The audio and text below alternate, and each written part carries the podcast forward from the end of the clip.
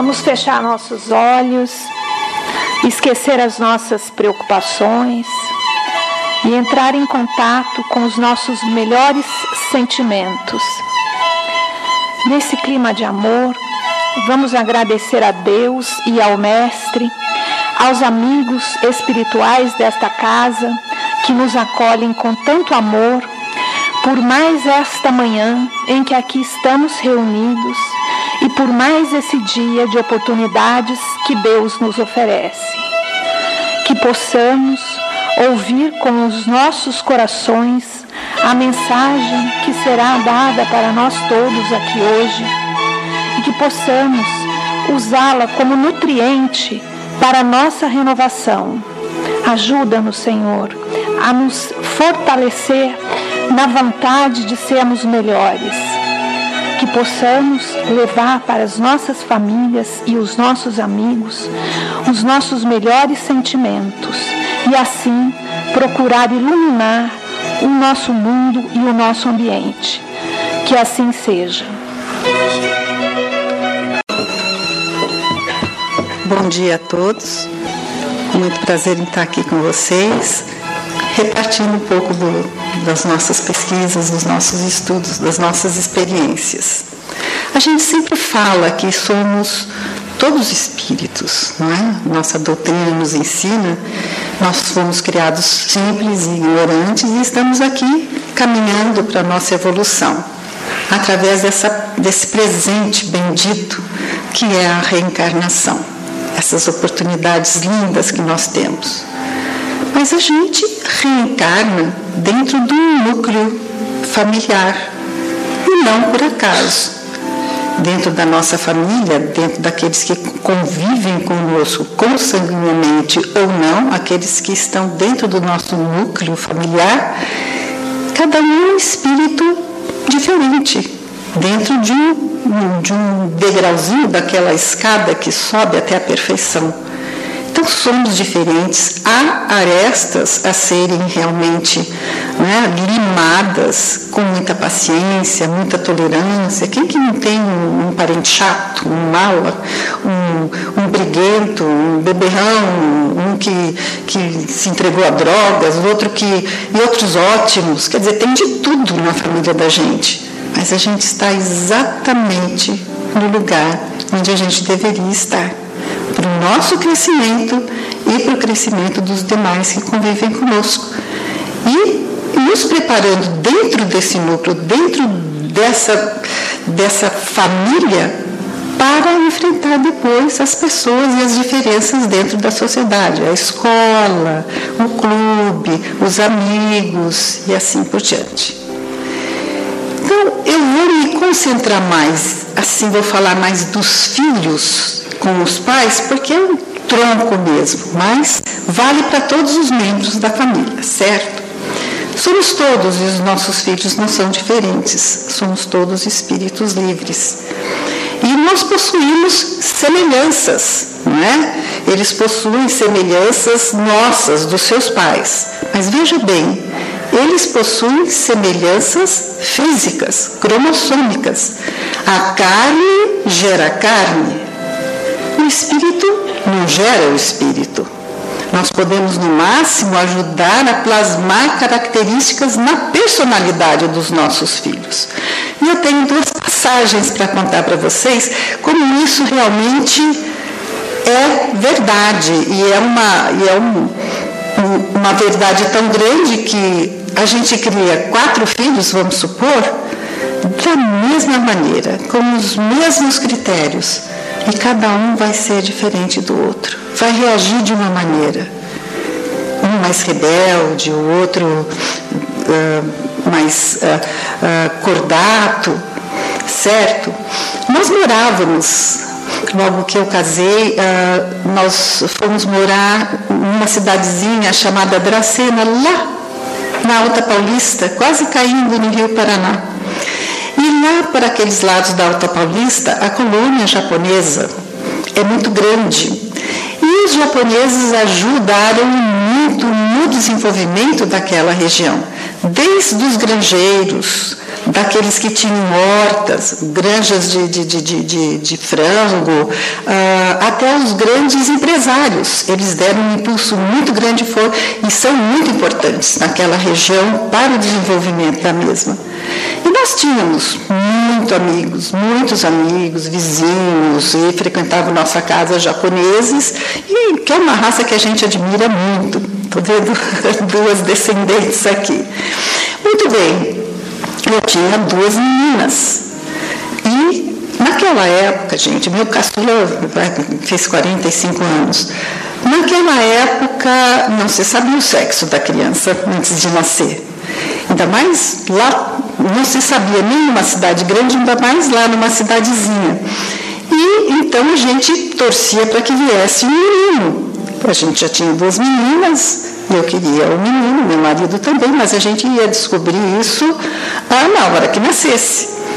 Muito bem, e também o pai da criança nunca entrava na sala de parto como hoje, que fica segurando a mão, fica aquela emoção, vê a criança nascer, não tinha nada disso. Eles ficavam, os coitadinhos, lá roendo o dedo, esperando notícia, sabendo. E nós éramos muito amigos dos médicos ali do lugar. E, inclusive, dentro dessa equipe médica, tinha médicos japoneses também, e foram todos de xereta para a sala de parto, porque o meu marido sempre foi muito gozador e brincava com todo mundo, e eles queriam ver se era menino ou menina, correr para contar. Muito bem, nasceu e era um menino. Era um menino enquanto pediatra. Enquanto o pediatra estava tomando, assim, limpando, tal, deixando bonitinho para depois ir lá mostrar para o meu marido, um dos médicos amigos, um cirurgião que tinha lá, que era muito gozador, foi no berçário e pegou um japonesinho.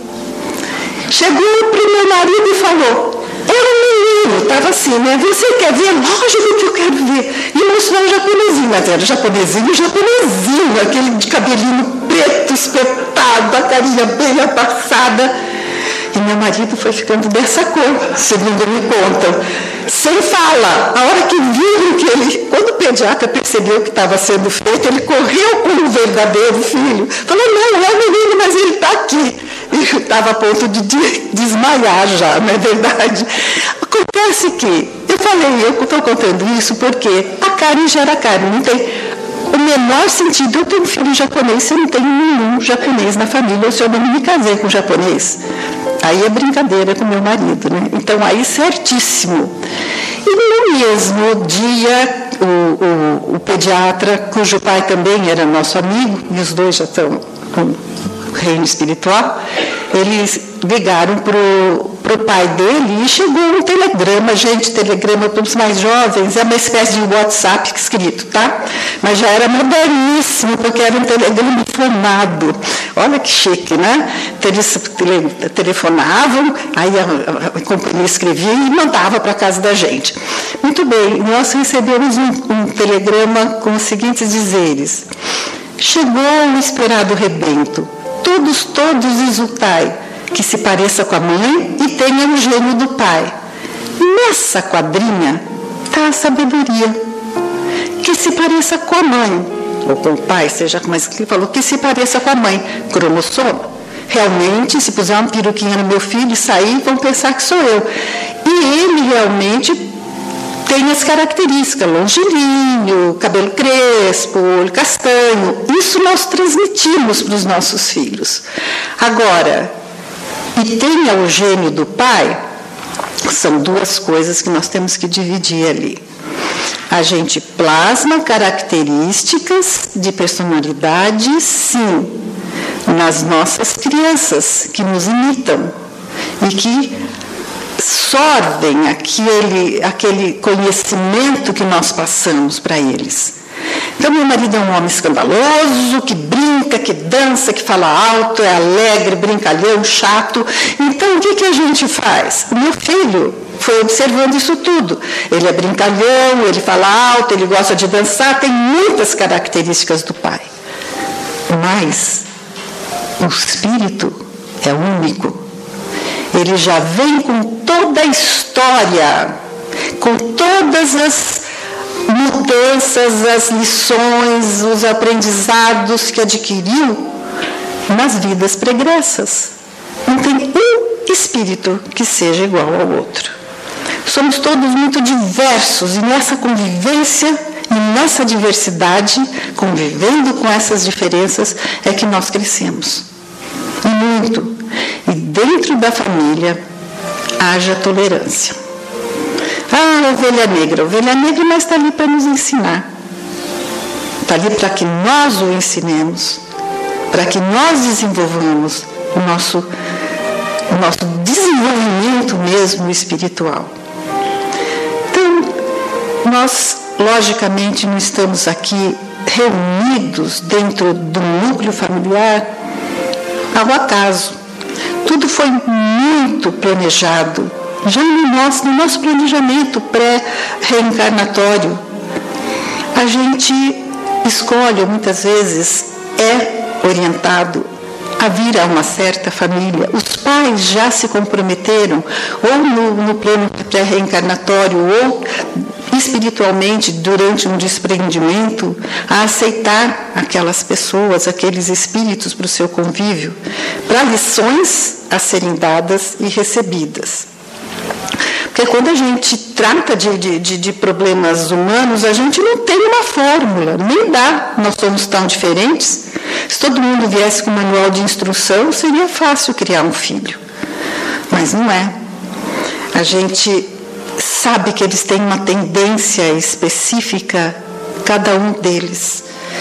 E a gente tem que prepará-los para uma socialização. O que seria uma socialização? A socialização é o desenvolver dos sentimentos e comportamentos que a gente precisa ter para conviver, não só dentro da família, mas também na sociedade. Que sentimentos que seriam esses? A adaptação, paciência, respeito pelas diferenças todas, políticas, que está tão difícil hoje em dia, pelas escolhas de gênero, vamos respeitar o que a pessoa é, por sua religião, é o respeito e o amor que a gente precisa desenvolver. E para a gente completar essa socialização, a gentileza, a educação. Porque quando nós educamos um filho, nós podemos ser educadores só, mas educadores e evangelizadores. Como nós sabemos que eles vêm com essa tendência natural, com essas características próprias de seu espírito, a gente tem que aprender a descobrir quais são. Quando a gente educa, só educa uma criança, a gente ensina, filho, fecha a boca para comer, não fala de boca cheia, põe o guardanapo no colo, corta direito esse bife, né? Cumprimenta os mais velhos, dá um lugar para os mais velhos sentar, tá difícil hoje, né? Mas a gente tenta. A gente tenta. Sai de frente desse computador, deixa esse telefone de lado, vai brincar um pouco no sol. Antigamente é assim, sai do sol, vem um pouco para casa. Hoje em dia não, sai um pouco de casa e vai para o sol brincar. Quer dizer, a gente também tem que acompanhar essas diferenças, mas isso é educar e é necessário. Isso aqui é feio fazer, aquilo ali não pode, você tem que respeitar, fazer isso e aquilo. Agora, o educador evangelizador, ele tenta e precisa descobrir aquelas tendências inatas, aquela queda que os filhos têm. Porque desde o berço, quando a gente vê aquela criancinha ali, a gente deseja tudo de bom, né? Ai, tomara que seja feliz, inteligente. Mesmo antes de nascer, a gente já começa a pedir que sejam perfeitos, que tenham saúde, que sejam inteligentes, mas a gente esquece que tudo isso já está planejado e muitas coisas a gente pode mudar com o nosso livre-arbítrio. Mas então, essa tendência que eles têm, essas sombras, a gente tem que descobrir. desde criança, sabe aquela criança que se joga no chão, faz birra em tudo quanto é lugar, a mãe vai falar, ele está bravo, quer bater na mãe, você tem que segurar a mãozinha, você já nota ali um espírito rebelde, um espírito que veio para aprender, um espírito que sofreu, até às vezes nós fizemos mal para eles, estamos aqui para aprendermos a amar e nós a amá-los também, certo? Então, é uma volta para reconciliações, muitas vezes de várias encarnações que não foram bem-sucedidas e a gente continua tentando. Daí a gente precisar, com muito amor, descobrir essas tendências para poder ir corrigindo firmemente, mas com bastante amor e bastante carinho, o que não é fácil. Eu já vi ouvi muita história de mães abandonando filhos porque nasceram com síndrome de Down. Já vi muitas mães desistirem do filho porque se entregou às drogas. Pais e mães. Quer dizer, é uma missão que nós temos que não é fácil, às vezes dá vontade de jogar a toalha mesmo. Mas nós estamos aqui para ajudar esses espíritos que nos escolheram e vieram pedir ajuda, ou vieram nos ajudar, porque muitas vezes o espírito que vem é superior ao espírito dos pais. Os pais muitas vezes se entregam à bebida ou a outros vícios e não têm uma moral muito elevada e vem um espírito melhor para ensiná-los, certo? Muito bem. De acordo com Piaget foi um psicólogo do século... Ele nasceu em 1890 e poucos e morreu em 1980. Ele viveu bastante. Ele que fundou a epistemologia genética, que é a teoria do conhecimento com base no estudo da gênese psicológica do pensamento humano. Ele estudou o aprendizado cognitivo das crianças, principalmente, antes da adolescência. E eu estou falando em Piaget porque é uma afirmação científica que está nos anais e quem for professor aqui conhece Piaget, né? E o que ele fala? De acordo com ele, na fase dessa socialização doméstica, aquela aprendizado dos sentimentos para convivermos em sociedade depois, a criança, além de assimilar tudo que ela vê, não é, nessa fase de socialização, ela modela as suas experiências de acordo com a sua individualidade. Olha um cientista falando, vai modelar a sua personalidade de acordo com as suas experiências, seu aprendizado, de acordo com a sua individualidade. Bom, utiliza para isso a sua personalidade única e peculiar, um cientista falando, certo? E isso vai fazer com que ela se distinga de todos os demais, porque somos seres diferentes um do outro. Tudo, mas tudo mesmo que uma criança vê nessa fase da primeira infância até a pré-adolescência, essa criança vai imitar. Tudo. Isso, ele fala que o Piaget chama de argila plástica, que é a formação da personalidade, que a criança ainda é maleável, está se formando, e a família que é o artista ali, mudando a sua personalidade, principalmente com os exemplos, que a criança imita tudo. Quando a gente pensa que a criança está brincando ali com o carrinho, com a bonequinha, eles estão observando como os pais se tratam, como eles falam com o empregado, como o pai trata as pessoas, como que é o respeito e o amor dentro daquela família, e vai assimilando. Mas cada um assimila de uma maneira diferente e, segundo Piaget, de acordo com a sua individualidade. E a nossa doutrina explica isso muito bem. Essa individualidade que nós temos é o espírito único. Essa individualidade, essas tendências que nós trazemos, é o resultado das nossas experiências anteriores, do nosso aprendizado com as vidas pregressas. E Raméd nos relembra que nós somos todos criaturas, no nosso livro de estudo, imortais. E cada um de nós carrega, então, uma bagagem de experiência variada, experiências variadas que a gente foi amealhando no meio do caminho, né? Durante a nossa caminhada. Tinha uma família, provavelmente lá no Oriente, em que moravam todos juntos, que é costume, os filhos casam e vão morar com os pais, vai formando aquela... Aliás, eu vi muito isso na colônia japonesa, tinham casas grandes, enormes, e os filhos queriam continuar com os pais e ficavam ali, né, aumentando cada vez mais aquela família. Isso, gente, é mais de 50 anos atrás.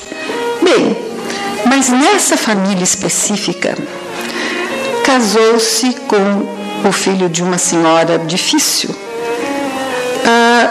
E essa nora com essa sogra não se davam mesmo. A vida dessa menina e da sogra virou um inferno. E as sogras nessas famílias, elas têm um certo poder, né? E elas são tratadas com muito respeito e obedecidas. É uma hierarquia respeitada. Bem, mas estava muito difícil de se conseguir. E a menina, então, soube que tinha um sábio lá perto que dava conselhos, e ela foi se aconselhar. E falou, ele era chamado de mestre, mestre, eu não estou aguentando mais conviver com a minha sogra, tão inferno, meu casamento desse jeito não vai dar certo. A gente começou a brigar por causa da interferência dela, isso e aquilo. Ele olhou bastante para ela e falou assim, você não quer mais viver com a sua sogra? Não, eu não quero mais tal. Eu tenho uma solução, você vai matá-la. Mata. Ela olhou. Mas como? Matar? Sim, você vai matar, ela não vai ter dor, ela vai sumir da sua vida e você vai assumir o seu papel de esposa e tal. Até que ele convenceu, ele falou, até que é uma boa ideia, mas como que eu vou fazer para matá-la? Vou fazer o seguinte, eu tenho umas ervas venenosas aqui, mas saborosíssimas, que dão um chá delicioso. Você vai voltar para sua casa e vai começar a fingir que gosta dela. E vai fazer esse chá todas as tardes. Ah, mas eu nunca fiz chá para ela. Não, mas você vai começar a fazer. Começa a tratá-la com gentileza. E começa a dar esse chá todas as tardes. Daqui um mês, no máximo 2, ela vai ter um ataque cardíaco, vai morrer, ninguém vai saber por quê. Porque ele age muito devagar, mas vai agir. É tiro e queda, ela vai morrer sem dor, tranquila, pode ficar tranquila com a sua consciência. O sábio falou, vou fazer. Foi lá com o saquinho de ervas, chegou em casa, aquela sogra olhando para ela com aquela cara.